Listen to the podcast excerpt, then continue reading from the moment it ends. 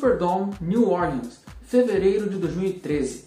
San Francisco 49ers e Baltimore Ravens chegaram com moral para o Super Bowl 47 e entregaram tudo que o fã da NFL queria ver. Teve touchdown após kickoff, apagão no estádio, duelo de irmãos, enfim, muita coisa rolou no Superdome, que por si só já é um baita estádio famoso da NFL. Mas antes de falar da partida em si, vamos dar uma olhada no caminho em que cada equipe percorreu como foi a trajetória de cada franquia até a decisão do futebol americano. Com 10 vitórias e 6 derrotas na temporada regular de 2012, os Corvos de Baltimore chegaram ao Wild Card e derrotaram Indianapolis Colts por 24 a 9. Já no Divisional Round, tiveram um jogo duro contra o Denver Broncos da lenda Peyton Manning, mas na prorrogação levaram a melhor, vitória por 38 a 35.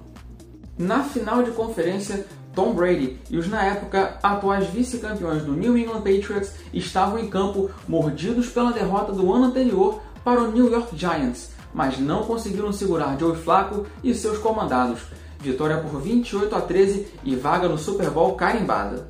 Os Ravens estavam indo atrás do seu segundo título da franquia, mas à sua frente havia uma equipe que também estava jogando o fino da bola na época, o San Francisco 49ers. Os Niners terminaram a campanha regular com 11 vitórias, 4 derrotas e um empate só.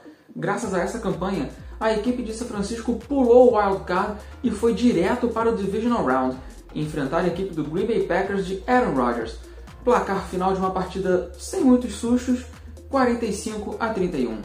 Na final de conferência, a equipe da vez foi o Atlanta Falcons, e por ser fora de casa, esse jogo foi um pouco mais pegado, terminou em 28 a 24 para Kaepernick e companhia. Os Niners voltaram ao Super Bowl após 18 anos, quando lá em 95 eles foram campeões em cima do Miami Dolphins. Dessa vez, a equipe estava indo atrás do seu sexto troféu Vince Lombardi.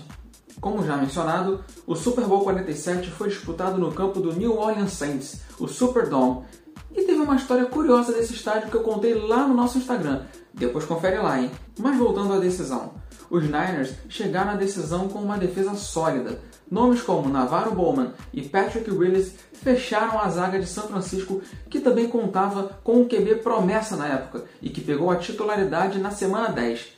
Trata-se de Colin Kaepernick, que marcou seu nome na liga, com passes precisos e corridas impressionantes.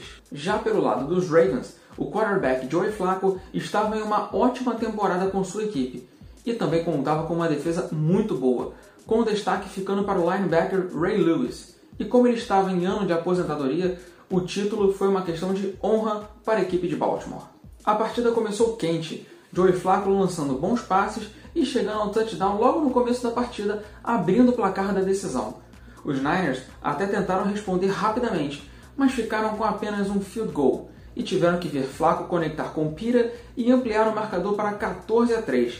E já no finzinho da primeira etapa, ele lançou um arranha-céu para Jacoby Jones fechar o primeiro tempo em 21 a 6. Kaepernick ainda teve uma interceptação e foi bem regular na primeira etapa. Após o halftime, que foi um baita show, diga-se de passagem, comandado pela cantora Beyoncé, os Niners deram o kickoff precisando pontuar o mais rápido possível.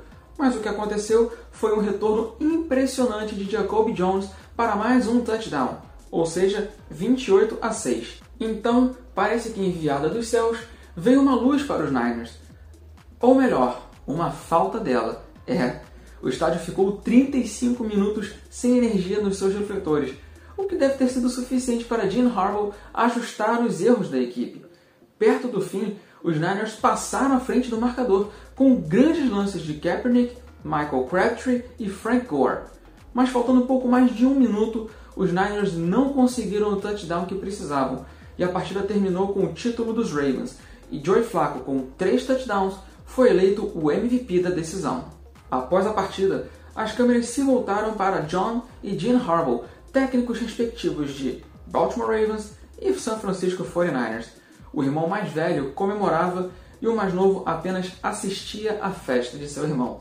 Eu nem imagino como é que deve ter sido a reunião de família deles após a decisão. Mas é isso, pessoal. Eu, Júlio César Rodrigues, agradeço mais uma vez a sua audiência. Espero que você tenha gostado. Um abraço e até a próxima.